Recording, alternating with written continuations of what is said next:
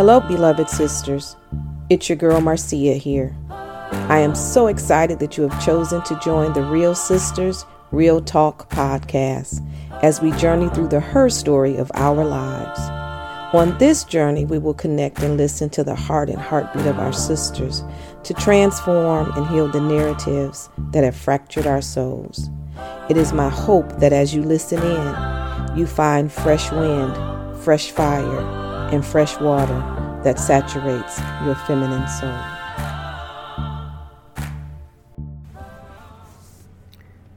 Hey, my sisters.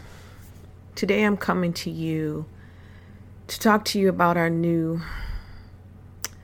our new series.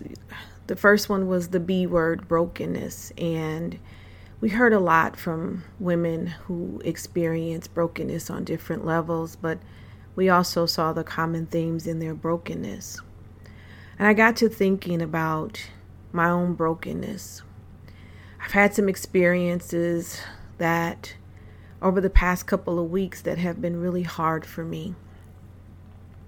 That experience was rooted in love and being in love with someone and really not knowing how to reconcile that. And so I thought about wow, not only am I broken, but I'm moving into a healing journey, and healing hurts.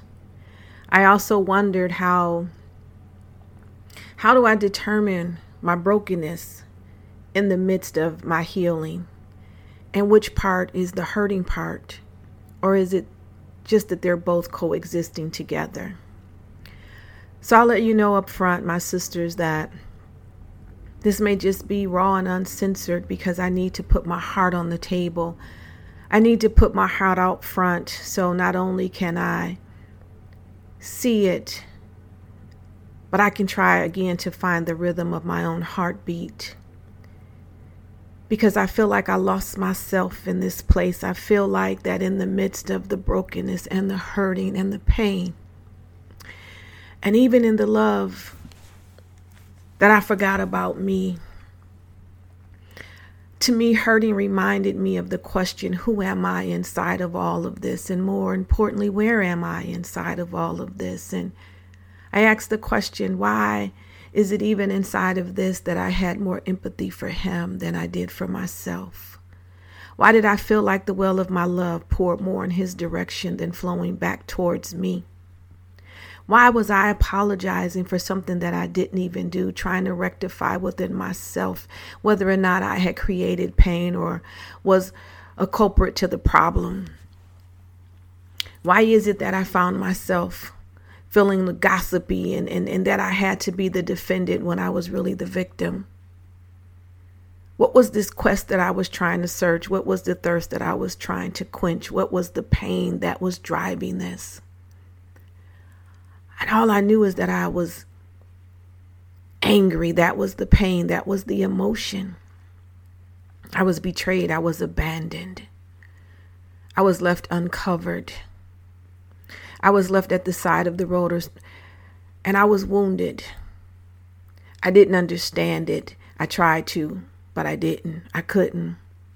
I tried to reason with why and ask why to sit with me and to just take time and talk to me in a way that I could understand, give me some of that kindergarten conversation because it was so elementary to me at that moment that I couldn't understand it. So it couldn't have been any deeper than that because when it's something so simple, it's still so hard to embrace.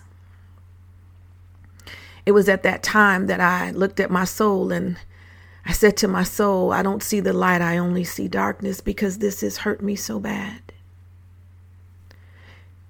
And then I had to ask my soul, why? Why did it hurt me so bad? And then remembrance came up, and remembrance wanted me to remind myself because you did all of this. And I have to ask my sisters in the midst of because I did all of this. Does the doing all of this really mean the loving of all of you and the loving of all of Him? Does it mean that there's love and the loving of both of us? Or was it just the fact that these were awards that I could put on the wall of my heart to prove that I was being a good sister. I know it sounds like that I'm still at that crossroads of him versus me, but I believe in order for us, even myself, let me make it more personal, to cross to the other side of the street, I've got to ask those questions of the heart. And yes, I get to I get to put those post-it notes on my heart and pull them down one by one. I'm trying not to answer too many questions at once while lying to myself saying I'm trying to have all the answers all, all at the same time. This bumbled, jumbled mess that I call emotions have just gone awry. And I have my good days and I have my bad days. And I'm just trying to figure out the who, the what, the when, the where, the why, the how of all of this. I sat back and I thought about us as women. I thought about me as woman in my feminine divine self. I thought about me as this precious being who is supposed to be the apple of my father's eye, that I am the image and the likeness of greatness and goodness and all things good, but it felt like all things bad were coming my way.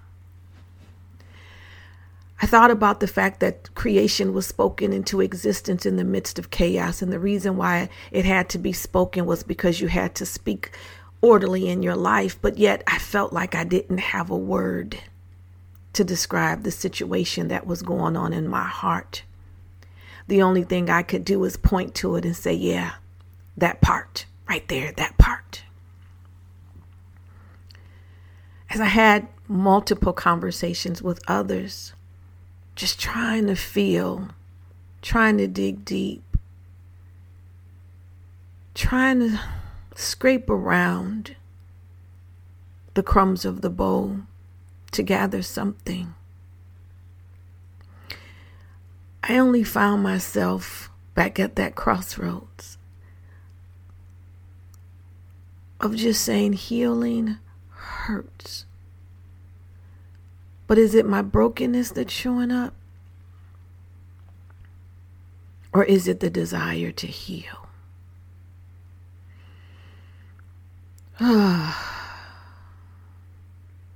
if it's the desire to heal my sisters, then I must ask why do we put the pain of others in front of us? Why is it so hard to see ourselves as worthy in those spaces of pain? Why do we feel apologetic why do we reason with the illogical looking for the logical? Why did I find it necessary? Why did I find it necessary to try to make good out of his part in this situation? Well, my heart was cracking. It doesn't feel good to say this, but I need to say it. I need to talk this thing out to hear myself in such a way that I've never heard myself before. And while I want to say, please forgive me, I have to unapologetically, unabashedly do this because this shit hurts. It's real it's real when you look up and you look in the mirror and you saw his reflection before you saw yours. No, it wasn't that I was trying to give myself up. I thought that I was loving and I was loving the way a woman should love, that I was loving uni- in, in a unified way because I wanted a unified front. I wanted our love to be displayed in a way that people would know that love is real and that it can be radical and that love can occupy different spaces. I wanted it to be a love story that would remind people that if you have something that you want to fight for, for love is worth one of those things fighting for. Yeah, I, I, wanted to sit with him in his dreams, but not lose myself inside of his dreams. But somewhere inside of there, I slipped and fell, and I got underneath his dreams, and they came, they were above mine at times. And I have to be honest and admit that because the first part to healing inside of the hurt is to be aware of my own my own flaws, my own faults, my own shards, my own brokenness. Because, sisters, I have to ask myself that while I was doing all of this, at what point in time had I made this declaration or this covenant with myself that He could be more than me? That His pain could be greater than mine, that His voice could be heard over mine that his identity could step in front of mine, not in a protective way, but an unprotective way. At what point did I tell myself that this was supposed to be what the good woman was supposed to be and how she was supposed to show up? Damn all of that. Because you know what I've realized? It's that's part of that multi generational pain that has gotten passed on to us. I remember when they when grandma would say what goes on in this house stays in this house or my mother would silence me and my voice because the things that were going in our house were not to be talked about. They were hushed. And if you opened the door and you whispered any part of that problem then there was a punishment that came with it and so this generational pain has caused a divide within my own soul in those moments when we are told to keep secret, that everything had to remain behind closed doors. While our families thought they were doing the right thing, they were setting us up for heartbreak at a level that we would never understand. So I kept things in this household. I kept things in my heart and I pondered them because I was told that's what the black woman should do. That was our strength. And attached to that strength was our story. What they failed to tell me was that that would also be my storm, that that would also be my struggle, that that would also be the personal separation from me and myself and my identity. What they didn't tell me is that that trauma would sit like a house being built on the inside of me. That that house and then that foundation of that house would crumble because the foundation that it was built upon, the the actual tools that had been used and and the actual concrete and cement, ah, that those things would finally crack. And and when those cracks occurred, and all of those toxic things and all of those secrets started oozing out. No one ever shared with me how to wash it off once it landed on my body. No one ever shared with me that the childhood trauma that stole my no, that stole my voice, and that silenced my words would rise up in these moments to make me toggle between the best of me and the worst of me. No one ever told me that that childhood trauma would make me take on things that I ordinarily wouldn't have been a wouldn't take on as a woman who was fully whole. Ah, no one ever told me that brokenness is like a hairline fracture or like that paper cut. It's always on your mind. It's irritating, it's aggravating. No one told me that hurt would be the same way. I'm on this journey for a spiritual rebirth. And in this rebirth, I'm really trying to figure out the entanglements of me inside of me, my sisters. I'm trying to figure out what the hell is going on. I'm writing the words on the paper I'm praying, I'm crying, I'm singing, and I'm shouting, but I'm still feeling empty. I'm feeling empty because even though I experience some of the greatest hurt, I still find myself trying to tip over and peek into the well to see if he's still down there. Because love says he should be there. Love says that he should be lifted up. Love says that he should be supported. Love says he should be forgiven. love tells you it'll be all right. ah, but love don't tell you that inside of it it hurts.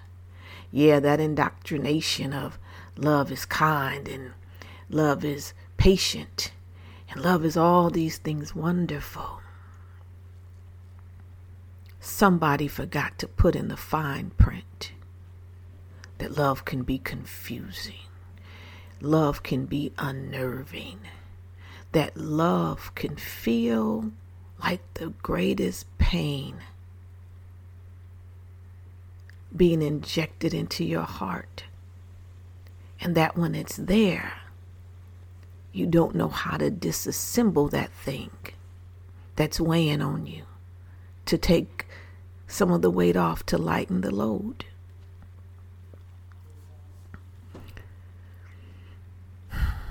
I, I don't know at this moment.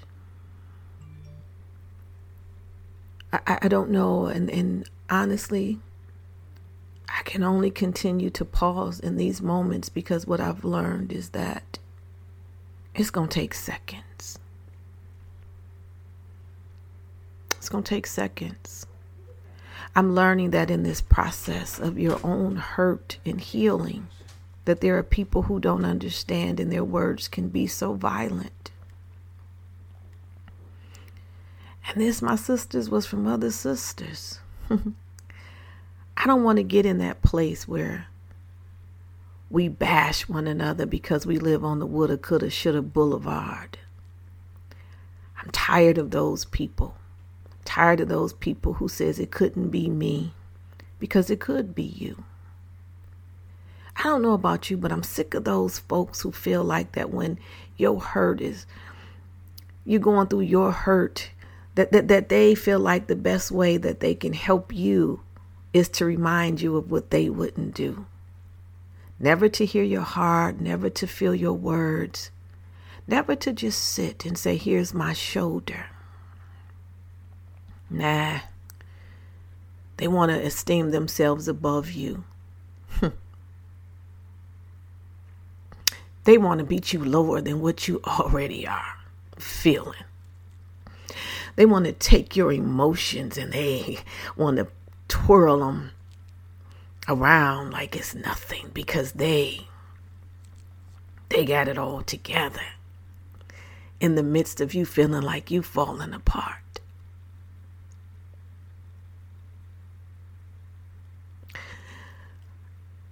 And I don't know what to do with that other than set them off to the side. I don't know if you call them a frenemy or just get away from me. All I know is that the woman's heart, while we may not want to admit it, it is fragile. It is full of love. But it's also full of those hard places. And sisters, I'm trying not to be hard. I'm trying not to have a hard heart. because I want to see through the storm. I don't want to armor up, but I do want to guard my heart in a way that's loving and kind to me. I deserve it. And any other woman out there under the sound of my voice, you deserve it too. You deserve to love yourself. We deserve to love ourselves unconditionally but we also deserve to be loved exquisitely. We get to be the embodiment of love. God.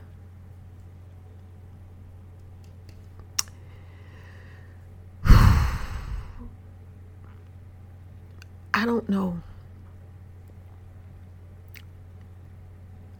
I just don't know. I just don't know, my sisters. I just don't know.